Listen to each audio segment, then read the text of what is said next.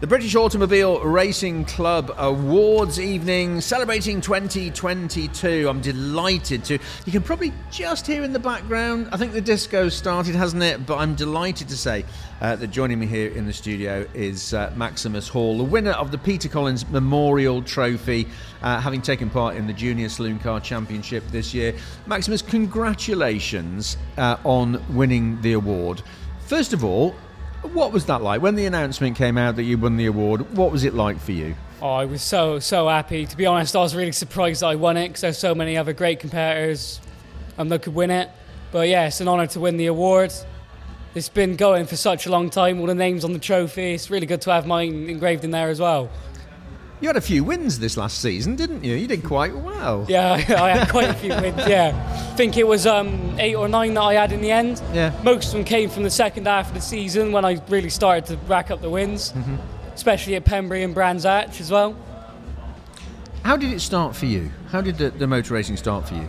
Um, well, my dad done it when he was a kid as well, so it was runs in the family. As soon as I was four and I was able to drive a kart, my dad chucked, chucked me in. Four. Yeah, Excellent. couldn't even walk properly when I was doing a kart. Yeah. So, so started in the kart, yeah, Yeah. and then on to Um, on to I'd done the tried the Ginetta Junior Championship when I was 14. Didn't really do that well. So then um, on a smaller budget, which is a lot cheaper, was the Junior Saloon Car Championship. Um, tried it out and done really well at it. And I think karting really helped me out in that with all the racecraft. And then ended up winning it this year. So yeah, I'm really happy with that.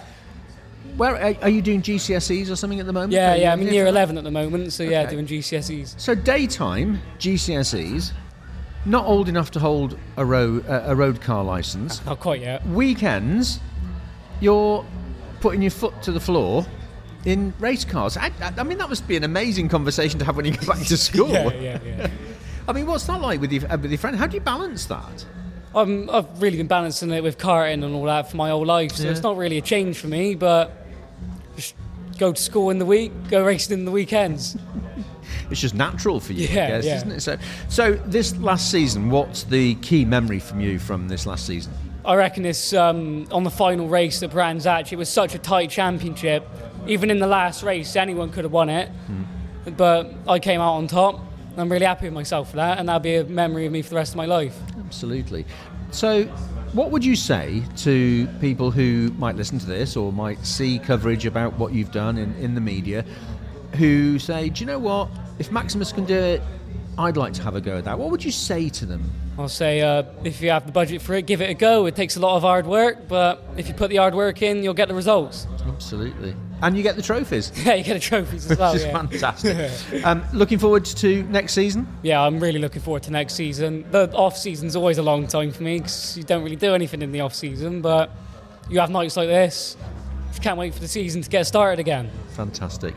Congratulations uh, on your season and for um, winning the Peter Collins Memorial Trophy. Really well done. Yeah, thank and the really best of luck for 2023. Thank you.